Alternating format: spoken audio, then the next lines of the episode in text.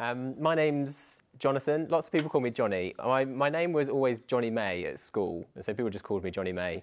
And then I decided that I was going to drop that when I went to um, uni, and then it kind of didn't really work, and people basically just call me Johnny May. So um, yeah, even my father-in-law now calls me Johnny, even though that's just not my name.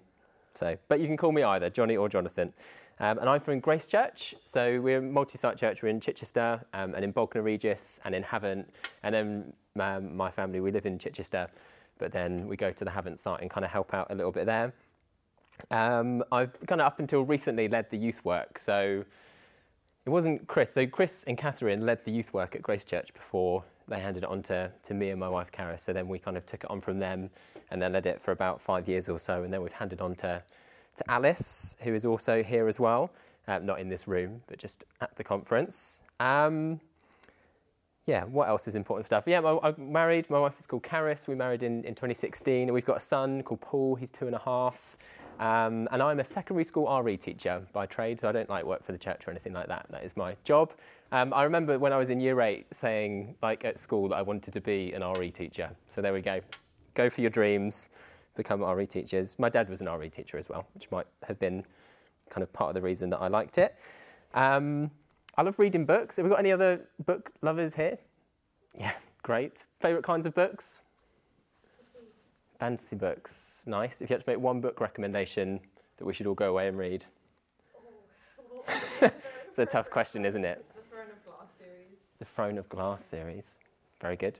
Make notes of that. Um, yeah, I love um, I love reading Christian books. Christian books is kind of like um, opposite of probably lots of people. Where I love reading Christian books, and then I kind of have to try and make myself read fiction because I know that I'll enjoy it. So I read the Lord of the Rings trilogy this this year, which was good. I enjoyed it. Um, Les Miserables, I read last year as well. That was a bit of like a, a, project, but that is well worth reading as well. But it's always like I always find with books when you read the book and then the film is never as good. And so now there's this incredible musical, which because you've read the book and you know the, the story, it's not as good. I'm also an Arsenal fan, so I'm a big football fan. Any other Arsenal fans? Nice. Five points clear top of the league. I cannot believe this feels very strange to be. Yeah, I was walking up here with a Liverpool fan, and he was saying is, it's normally the other way around. Arsenal are doing rubbish, but we are the best team in the whole world. Um, yeah, I'm genuinely really excited to, to be speaking to you this morning. Um, like CST, I was thinking about it, it's really impacted my life. So I first went to CST when I was in 2015, and I went 16, 17, 18, 19. So I think, yeah, five years, this will be my sixth year. And just every time, I just really felt like I've met with God, and God has spoken to me, had prophetic words that. Um, just feel like have been really powerful throughout my life. I went through and I looked, I love keeping like notebooks where I, I write in and stuff like that. Hiya. Um, come and grab a seat. Um, my name's Jonathan, by the way. That's the kind of the essential bit of information that has been said so far. The rest was just me waffling about myself. Um, yeah, like I was looking, taking some time looking through some notebooks and stuff that I wrote in when I was like, at CST in 2015, 16. It's weird looking back at how you were like six years ago, and you're like, that is really cringe. But at the same time, it was like, hey, God is a very faithful God, isn't He? Um, I'm also just very excited to be talking about uni. So I, I, graduated in 2018, so I did three years at uni, and then I did my, my PGCE, so I became an RE teacher. So I had four years in general. Um, and it is just it, a very strange but incredible time of life. Can I just have a quick show of hands? Who's like in first year, second year, third year, fourth year, and beyond? Anyone else beyond 50? There we go. Um, yeah, but it's just such an exciting time where God can do so much in our lives. Um, I am clearly not a student anymore, so I graduated, as I said, 2018. I grew up in Dover, just along like on the south coast. It's basically as southeast as you can go in the UK. Um, and then I went to Chichester Uni. I did theology and creative writing, which was joint honours. Literally nobody else did that. That was because I didn't know what I wanted to do. And I know that I enjoyed theology and I enjoyed creative writing. So I mashed them together and got a 2 1, which was nice. Um, I was also just loved having like independence for the first time. Still some very fond memories of being in my halls and being like, I can stay up late, which sounds really sad, doesn't it? Like clearly I probably could have done that before, but it's nice just being like, hey, I can decide when I go to bed. Cooking soup. I think I ate quite a lot of soup in my first year of uni as well. Um, I was also president of the, the Christian Union in my second year. And then, higher, quite strangely, I then got married at the end of my second year of uni. So I met my wife, probably like the most Christian love story that you can ever find is that I met my wife at the Christian Union event of Freshers Fair in my first week. So she was, get this, like you're just going to cringe.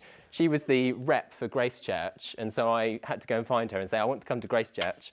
And then we did. And then, um, yeah, we were married at the end of my second year, her third year, which I realise is slightly strange as well. I realise that's not the experience of most people when they go to university, as far as I'm aware. Um, yeah, and then did another year of teacher training. And I just want to, in the time that we've got together, about 30, 35 minutes or so, I just want to I, I, hope, impart a little bit of wisdom or help. I kind of was talking to some of the other people who serve in our, our Grace Church youth team and was a bit like, just what would you want to go back and say to yourself when you were at uni? Which I realise like that's a, a ridiculous question in some ways because you can say that for any stage of life. You can always say, oh, I wish that I'd known this when I was 12 or 15 or 17, etc. Um, but I just want to hopefully be a benefit to your, your studying and your working and your resting and you being part of church and hope that God is going to kind of sweep you up in his purposes big purposes for you today. Um, and so this session is called Connecting with God and Others at University. Um, and I'm going to be looking at both of those themes, but I basically want to break it down into three parts. And as I said, you can interject throughout. Um, first one, I want us to just look at the big picture of however much time we've got left of uni, whether that's one, two, three, four, five plus years um, and ask, like, what is the big picture? What is really going on when we are at university? So we can get so stuck in just all of the, I guess, the on the ground stuff, which is getting in with lectures and assignments and kind of just being in the flow of going to church or not going to church. We've got friendships, relationships, family to deal with. And we're asking, what is the big thing that is going on in our lives when we're at uni? Um, and then I want to look at what, what does that mean on the ground? So what does that look like when we are saying, right, we want to take this big picture that God has for our time at uni and actually make that happen. Um, and then we're going to finish by um, having some Q&A. And if we've not got questions, then I'll just pray for you and we'll see if anything any of you want to be prayed for as well. Also, uh, people say that I tend to speak quite quickly, and obviously I don't have any PowerPoint slides and I don't have any notes to give you as well. So if there's anything that I say and then you're like, hang on a sec, I didn't catch that, or you listed about five Bible verses and I didn't get those down if you like taking notes, um, then you can always give me your email address and I can send them to you. So don't, don't stress. Um, so, first of all, what's the big picture? Um, I basically want us to think about the question like, what does it look like to make the most of university? So, however much time we've got left, how can we make the most of it? Or, put another way, we could ask the question, what does it look like to not waste uni?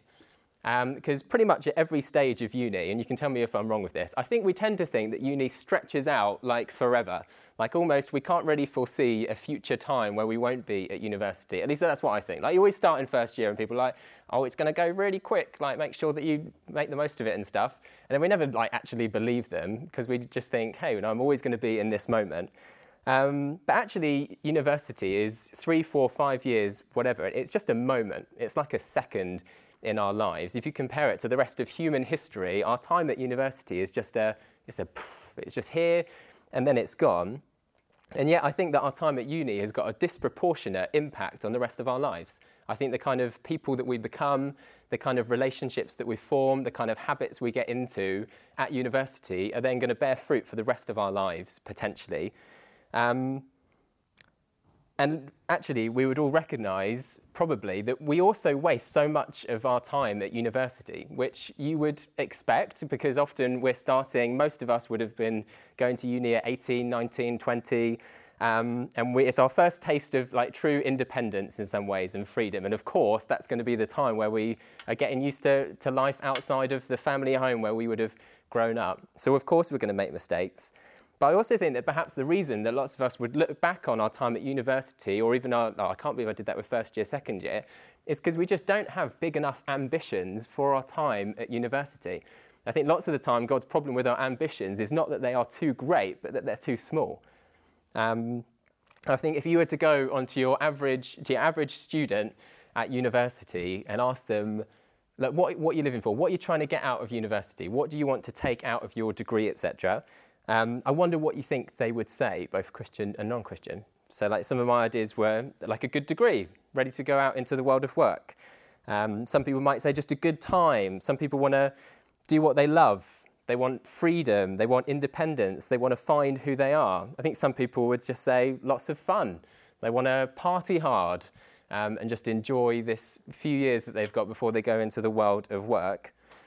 And I, probably from like Christian perspectives, would seem to be someone who made a good use of my time at uni. So, you know, president of the Christian Union, and I gave out cookies at 1 a.m. as drunk students left the SU, and I went around giving toasties out with Text to Toasty, and I got stuck in with church, and I got involved with setup and youth work, etc. I went to prayer meetings, I joined a life group, I got a good degree, and yet I regret the fact that my ambitions for university were so small. I spent hours doing the right stuff and going to church, and yet so often my heart was far from God and God was not the one that I was really living for. I literally did a course that was half about God and the Bible and theology, and yet I didn't discipline myself to spend time reading the Bible and spending time with my father. I spent rarely spent time talking to God in prayer, and yet I probably won the Champions League with Arsenal like 15 times in FIFA career mode every single year and watched lots of Netflix. I had plenty of time for Instagram scrolling, and yet I never remember having serious conversations with my housemates and my flatmates about Jesus. Um, and my question to you would be what are your ambitions for uni? Like, what do you want to get out of the year, two, three, four, five years that you've got left? And, like, right, okay, we're Christians. We know the right answer, don't we? We know the answer is, I want to live for God and all out for God. And yet, actually, if we were going to scrape back at that desire, lots of us would also recognize that for lots of the time we are really living for ourselves, aren't we? Actually, I might say, yeah, I want to live for Jesus with all of my life. And yet I also recognize that I'm a major hypocrite because so much of the time I'm living for myself. And really, here's like the next two, three minutes is the biggest thing that I've got to say to you today. Because what I want you to do is get caught up in God's vision for what it looks like for you to live um, and have purpose for Him, not just for university, but for all of your life as well. Because actually, we are created to, to know God, we're created to live for Him. Like, that is why we're made. Our whole purpose in life is not just to do good at our jobs and to perhaps start families or serve God in particular work areas or serve our church and belong to the church, but it's all for the goal of bringing glory to God, knowing Him, enjoying Him more and more.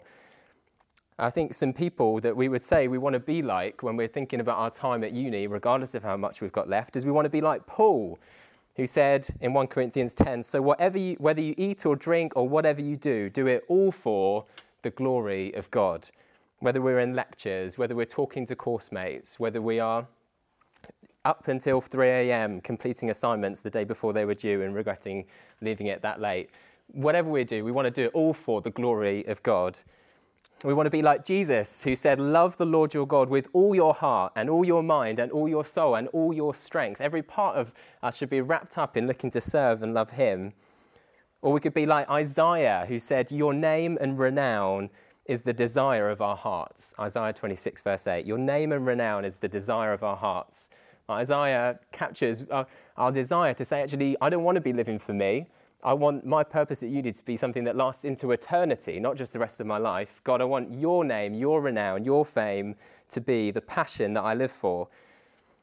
We want to be like King David, who said, One thing I ask from the Lord, this only do I seek. The one thing he wants, that I may dwell in the house of the Lord all the days of my life, to gaze on the beauty of the Lord and to seek him in his temple. Like, wow, that is the kind of heart that I want.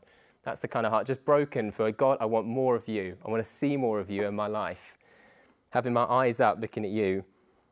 I want to be like Mary of Bethany, who defied cultural norms to sit at the feet of Jesus when culturally she should have been doing something else and say, Jesus, I want to learn from you. I want to learn to be more like you. Or I want to be like Anna in Luke 2. Her husband died after they'd been married for seven years. And then Luke 2 tells us that until she was 84, she never left the temple but worshipped day and night, fasting and praying. Her whole life, despite this massive, you know, catastrophic disappointment that she would have had so early on in her marriage and life, she then spent her life worshipping God, fasting, praying. And that's literally the only thing we know about her. I don't want us to settle for a faith that relegates our relationship with God to the background while we then get preoccupied with, with courses and relationships and family and friends, because all of those are good things, but actually they are secondary rather than primary. Actually, primarily, I want God to sweep us up in His vision for us, which is to be people who know Him, who seek after Him, who say, like with the psalmist, Would you satisfy me with your love? We want to get passionate about God's purposes for us so that our desires for academic success and social media fame, um, or a Christian spouse, or Netflix and popularity and sexual fulfillment and a great job post graduation all fade into their proper place. And we know the joy and delight of having God as our number one.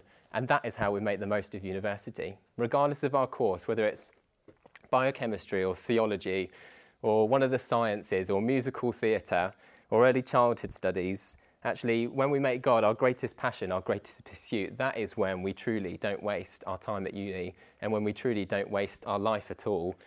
Great book that I would recommend to you. John Piper is always a slightly tricky author to read because he uses just words that I think, why, why are you talking like that? Like, nobody talks like that except for John Piper.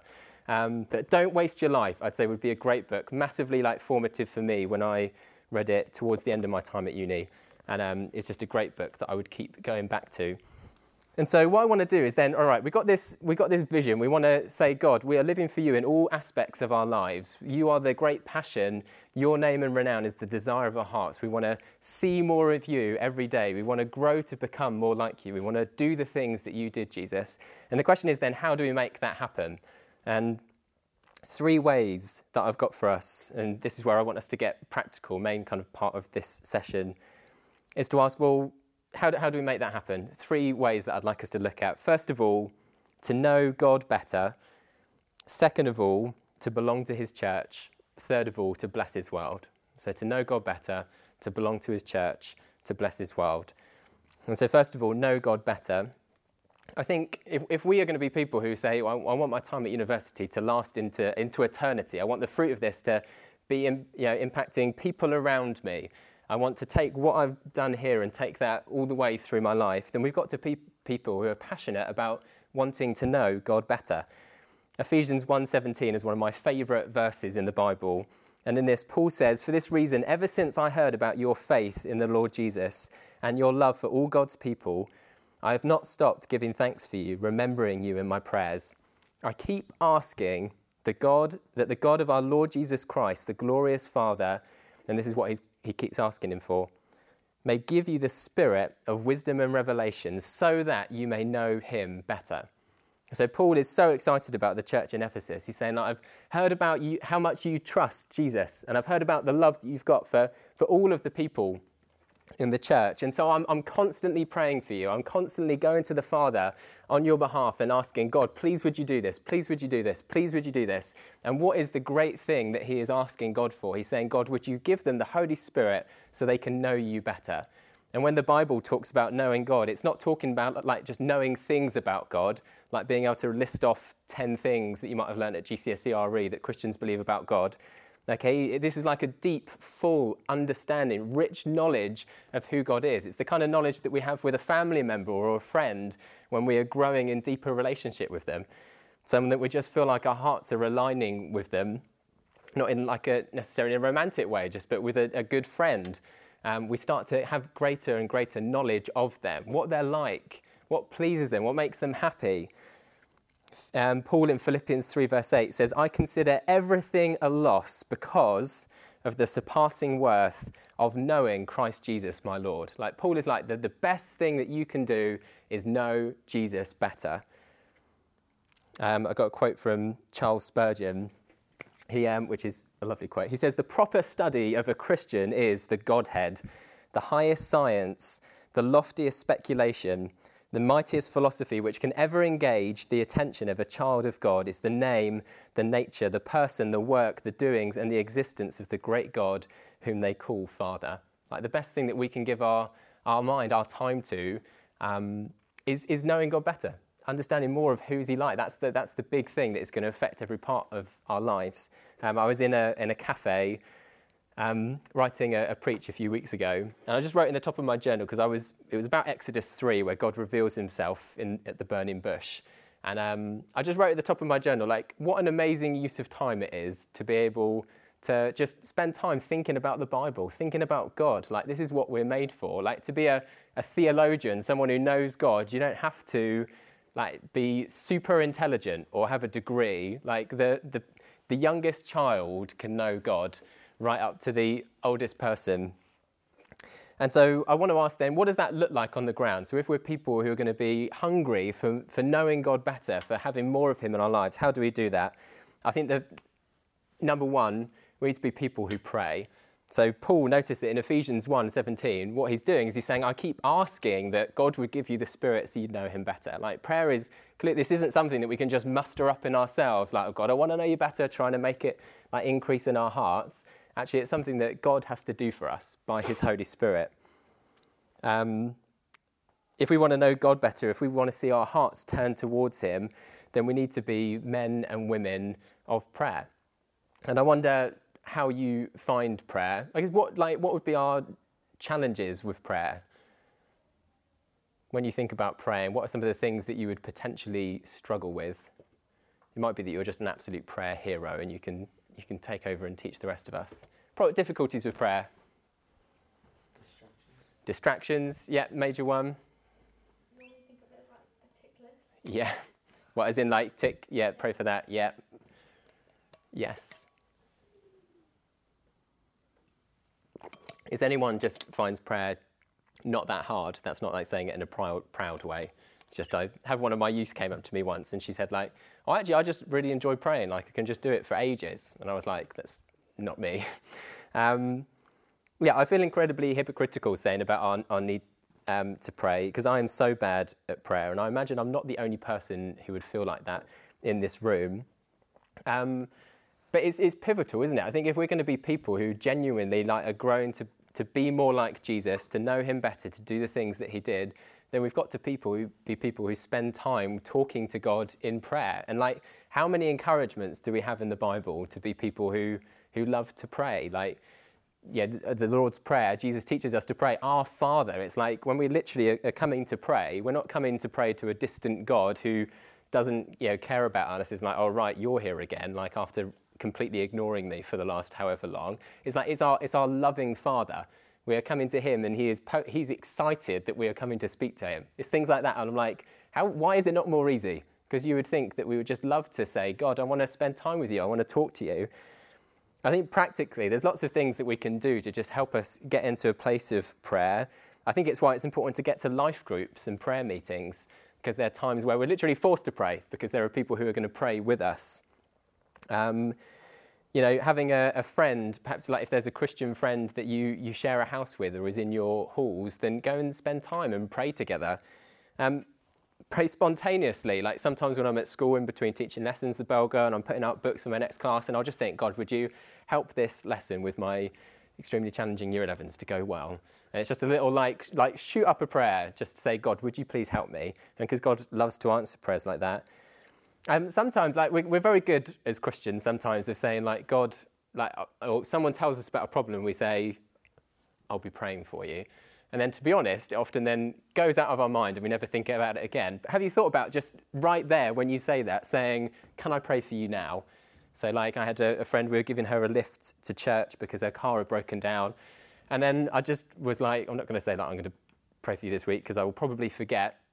I just said, I'm just going to pray for you now. And so we prayed, would you give Sean a new car? And she had a, a new car within a week, and we had the opportunity to pray together. Um, yeah, think about ways to like enjoy praying, like put on worship music in the background. Make a, a list if that's helpful and it doesn't feel like it's going to be too much of a tick list. Pray for um, your non Christian friends. Pray for your church leaders. Pray for Rishi Sunak and Jeremy Hunt. Pray for your lecturers. And if you are someone who struggles to, to think of things to pray for, or runs out of things to pray for, then top tip that I would give is praying through the Bible. And that's my second way that we can know God better, is diving into God's Word. And again, I don't know how you, you find reading the Bible, whether that's something that you, you make time for in your day to day life, or whether that's something which is not really kind of in your headspace. Um, anyone like just enjoy reading the Bible? Anyone find it greatly challenging? Anyone just not really do it very much but feels guilty about that and wish they did it more? Yeah, there we go. Welcome to being a Christian. Um, yeah, like I think like the Bible again. It just I'm running out of time. Like I need to cut masses. I think I've got enough for about 90 minutes of like seminar, which is the story of my life when I'm preparing talks. Like if you think about, so Psalm 1 is an amazing psalm to go away and read and think about with reading the Bible. It describes a person, like a, a young man or young woman, a student, who is like a tree planted by streams of water that yields its fruit in season and it's, it's steadfast. Um, its leaf doesn't wither like chaff that is just kind of blown away in the field. It's strong, it's fruitful, it's got life, it's got vitality. And what is that person, like what characterizes the life of that person who is steadfast in their Christian faith? The psalmist says it's the man or woman who delights in God's word and thinks on it day and night. Like, if we're going to be people who are serious about wanting to live for God, then we've got to get this book into our lives. And, um, and yet, reading the Bible, as we said, is so hard. Like, when I was a teenager, I did not read the Bible very much. And I think in my first few years of uni, I, I dabbled in it. Basically, I'd go to CST and then I would be like, hey, I want to read the Bible. And then I'd kind of dabble in it and I'd read it really passionately for about four days and then go back to not reading it at all. Relatable for anyone? Yeah, I thought probably so. And then um, in my third year of uni, I read this book, Through the Bible in 80 Days, um, which I would really recommend this to you. It's about half an hour of reading every day. I probably, I didn't do it in 80 days, maybe like 85, which at that stage I'd finished my degree for the year. So it was kind of in the summer when I got that nice stretching out amount of time. You basically read through about 20% of the Bible, and it, it's so helpful because it gives you the story of the Bible. It just helps you to understand, right, like Nehemiah, where does he fit in? Or Ezekiel, why these people prophesying judgment? And it just helps you to see the great story. Like, changed me in a way that has lasted all of my life since and will continue, I'm sure, as well. I am. Um, now I'm at the point where I, I read the Bible in a year. So I've got a lovely it's lovely red thing. You can get it much cheaper than this as well. And it's got space where you can write notes at the side. And so my mum actually bought one of these as well. So she texts me and says like, hey, like Ezekiel, that was pretty crazy this morning, wasn't it? I say, yeah. And um, my wife as well, she, this, this was mine and then she stole it basically because you know, started reading it. So I've got like a really rough version. But she'll then like call me into the kitchen in the morning and say, what does this mean? And I'm like, I don't know. Um, what does it say in the study Bible? This is what I think it means. Um, but I just, I, a great passion of my life would be trying to help people, especially young people like yourselves, to enjoy more of God's word in their life. And to that end, I think I've got a couple of, of healthy principles that I think are good for Bible reading. They're not like a checklist, but just uh, if you are saying, God, I want to know you better, I want to get into your word more, then how could you do that? They all start helpfully with the letter P. Okay, the first one is, is plan. You will have noticed probably in your life that you don't have to plan when you're going to go on TikTok or watch Netflix or eat or maybe even brush your teeth, okay? But you do have to plan to read the Bible. Unplanned Bible reading is an oxymoron. It just doesn't happen. And I just checked with my wife. I said, that's right, isn't it? She was like, yeah, like people don't generally tend to just spontaneously be like, oh, I've got five minutes, yeah, just read a bit of the Bible. It tends to be, unless we make time for it in our day, it doesn't happen. And so, some of the things that you need to think about when you're going to read the Bible or take away from this and say, I want to get this into my day. Um, each day, regardless of whether that's five minutes, 10 minutes, 30 minutes, whatever time you've got, a couple of things to think out is, is when are you going to read? Is that going to be first thing in the morning? Is that going to be last thing before you go to bed? I've done both? Is that going to be in between lectures? Is it going to be with some lunch on campus before you go and do something in the afternoon? Think, when am I going to read it? When is that going to happen? Um, secondly, where are you going to read it as well? I love the idea of being able to read the Bible just cozily in bed when like, the heating comes on in the morning, or maybe doesn't come on in your houses or halls. Um, but listen, if I'm going to read it in bed, I'm just going to fall asleep. So that's a terrible place to read the Bible for me, although I know some people who that works very well. So where are you going to read it? I realise that's more tricky when you're in like shared accommodation, which many of us would be. Um, but where's going to be a good place? Is it literally just, yeah, on your bed? Is it on the floor, at your desk? Is it in a public place where you're not going to get distracted, um, for example? Or mix it up, go and get a coffee at Costa. Although they don't do this is just me digressing. They don't do the um, Black Forest Gateau hot chocolate this year, apparently. I'm sorry, I clearly have upset you. Yeah, it's very disappointing. One of my favourite parts of Christmas. Finally, what are you going to read? If your like habit with reading the Bible is just open it up and see where it goes, that's not Bible reading that is going to last very long at all. You're just going to get so disappointed. You're going to open up to Lamentations chapter 4 and be like, what is happening in Lamentations chapter 4? I, um, I love doing the Bible in one year. I do the, the Psalm and the New Testament in the morning, and I tend to then, I've been, not been great at it this week, which I probably shouldn't speak like that as well, but I've not been too disciplined in doing the Old Testament at the end of the day, but I tend to do Old Testament then before I go to bed. Um, which is great because then when you're in the middle of a very tricky Old Testament book, you might be like right in the middle of something really lovely in the New Testament, and it's great to have Psalms and Proverbs, etc. There's also a great app. Some of you I know the Bible in One Year app. You can hear Nicky Gumbel talking to you, and he it reads it through, and then he'll give you a commentary which you can listen to or read on a smartphone as well. Um, yeah, YouVersion app has got loads of different plans. I've got friends who read a chapter of the Old Testament, chapter of the New Testament every day, and then just move forward with that. Um, what I tend to do with this as well is if I miss a day, I don't go back and read it. I just move on to the next day, move on to the next day, move on to the next day. If I don't read it for two days, great. Don't catch up because you'll never do it. Move, just move on to the next one. Um, second of all, pray. Like prayer is vital in reading the Bible. Um, prayer, I wrote this down. It says prayer invites the Holy Spirit to take what we are reading and make it real to our hearts. Like we need help when we read the Bible. We don't want it to just kind of wash over us, even though there's benefit in that as well. And so pray before you read, pray while you read, pray after you read. Before you read, you could pray with the psalmist in Psalm 119, verse 18. He says, Open my eyes that I may see wonderful things in your law. What a prayer before we open the Bible. Um, or during, when you see something that stands out or you're not sure about, pray about it. Yes, if you're reading about there's a verse in Hebrews I was reading the other day. Um, it said, it's like work, may the Lord work in you what is pleasing in his sight. And I was praying that for me and for my family. Would you work in us what is pleasing in your sight? Pray after prayer as well. Um, say, look, would you help me, God, not to just forget about this? Let's be honest, we forget most of what we read pretty soon after it happens. But would you help me to take this? Would you strengthen me for the rest of the day? Give me rest as I go to sleep? Would you help me in all the things that I've got to do? So, plan to read, pray when you read. Thirdly, ponder the Bible. It's good to read the Bible in just broad sweeps and just get loads of the Bible into our life. And in fact, one of the ideas that it says at the end of this is to try reading like 10 chapters of the Old Testament a day and three chapters of the New Testament a day, which is a lot of reading. Um, I tried it after I'd like finished my dissertation and stuff in third year. I got I finished the New Testament and I got up to Proverbs in the Old Testament. But Proverbs, if you know Proverbs, is pretty tricky when you're doing 10 chapters a day. So I didn't really plan for that. But I got most of it done. And you read the Bible through like in three months, which like that's a if we could take an hour out of our day, you know, that's a, that's a Netflix program, isn't it?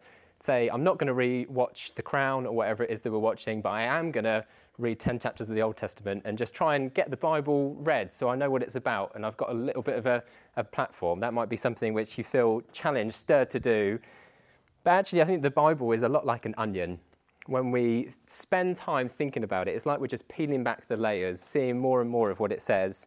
Um, as we think about it, as we meditate on it, that's the, the biblical word, meditate, which means not to empty our minds, but to fill our minds with God's truth. Um, I think we'll find that God is just changing us, making us more like Him, showing us more and more insight. And some practical tools if you're going to sit down and you're going to read the Bible and try and think about it and ponder it. Um, this is where I really get excited. It's like the, the best bit. You could try writing out the passage in a notebook. So if there's like, you're struggling to concentrate and read it, why don't you literally just try, like keeping a notebook like this? It's not fancy. I, I try not to call it a journal because for journal means like I'm like writing dear diary and stuff like that, which is not. I'm kind of just writing notes about Bible passages. Just write out the passage. Just think about it as you're writing it and, and pray over it. Um, you could read a passage and make notes on three categories. What does it say about God the Father? What does it say about Jesus? What does it say about the Holy Spirit? And then just spend some time thinking about God. Or two categories. What does it tell me about God? And what does it tell me about me? You could write down verses in a notebook which stand out to you. You could write an outline of the passage in your own words, like what is God saying? You could memorize part of the passage, say, I'm going to take that verse and commit it to memory over the course of the day and return to it yesterday. And lots of this, as you might see, comes down to writing. So Donald Whitney says the basic difference between Bible reading and Bible study is simply a pencil and a piece of paper, which is quite profound, isn't it? Um, so we've got plan, pray, ponder, and finally persevere. Like Bible reading is, will bring setbacks. God is still speaking through his word today, and yet it is still an ancient document that was written thousands of years ago in poetry and law and history. There's going to be challenges when we read the Bible. It's not going to be easy. Um, we've got to remember the gospel. We've got to remember that the fact when we come to read the Bible, we are not doing this as a tick list to earn God's love for us. We're doing this because I say I am a beloved son or daughter of my heavenly Father, and so I want to know you better, and so I'm going to spend time in your word, even though it's going to be hard. If you're treating it, as I so often do, as a yes, I'm a good person, I'm a good Christian because I read my Bible consistently for four days, like it's going to be awful because you're going to feel like God hates you when you don't do your Bible reading. Don't treat it like that. Treat it as I get to spend time with my Father, get to spend time enjoying Him. Um, and expect that there's going to be times where you feel really dry about your Bible reading as well, where it doesn't feel like it's particularly life giving. But keep going, because it will then come to the time as we let it just break over us again and again, we'll rediscover that enjoyment of knowing God in His Word. So we've got prayer and Bible reading.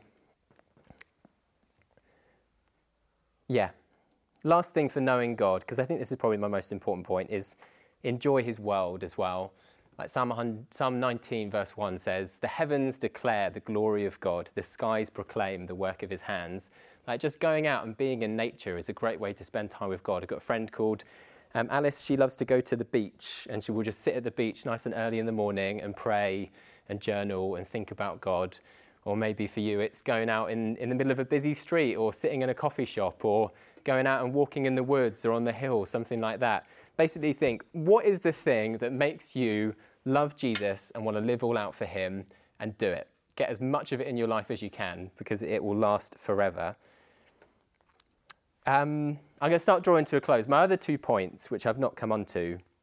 So I said, if we want to live all out for Jesus, we've got to know God. I think that's the most important thing that I'll be able to say today, because ultimately that's where everything else comes from. I think if we're Christians who are passionate about trying to know God better, then everything else will then begin to fall into place. But two other key things would be belong to his church.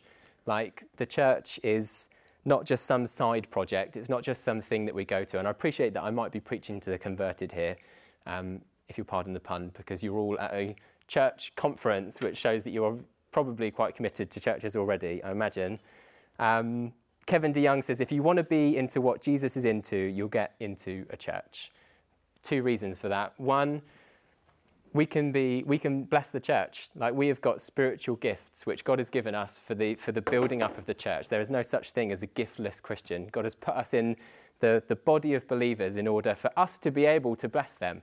So whether that's bringing our gifts with working with children or youth or whether that's serving on the tech team or being present in life groups so we can pray and encourage older families and friends within the church is so vital um, that we can bless the church by being part of it. The church misses out when we are not there. Um, and secondly, the church blesses us as well. Like how many times, like, would I be able to think of times where people have prayed for me or encouraged me or, um, yeah, I've been able to go and listen to preachers and feel my faith stirred or be served by the, the worship team who are leading us in worship. Go and be a blessing to your church and be blessed by your church. And then finally, bless God's world um, I realised that today we've talked about Bible reading and prayer and going out and enjoying God in nature, but actually those are like the the small parts of our lives, aren't they? Like Bible reading, it's what, like 20, 30 minutes a day for most people, tops, if that. Prayer, very similar. God, glorifying God is not restricted to the spiritual parts of life.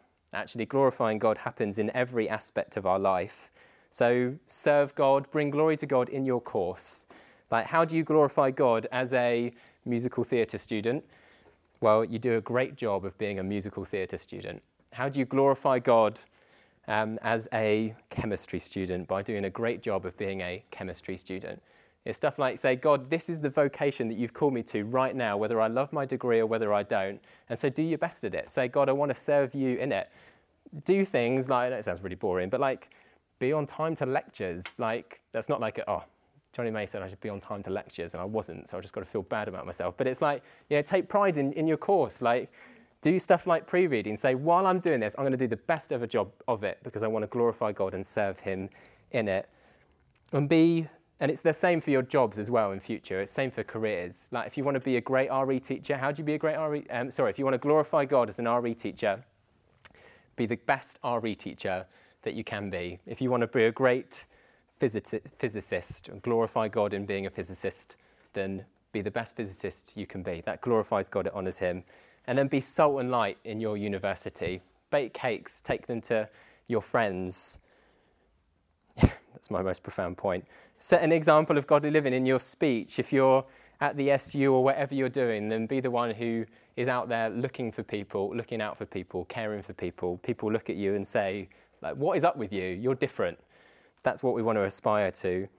Ask a friend or person in your halls who you're friend with, hey, do you want to come to church with me? Or come on Alpha or read the Bible with me? How many stories would we know of people who became Christians because a Christian in their life who they were friends with just said, hey, can I pray for you? Or can I read the Bible with you?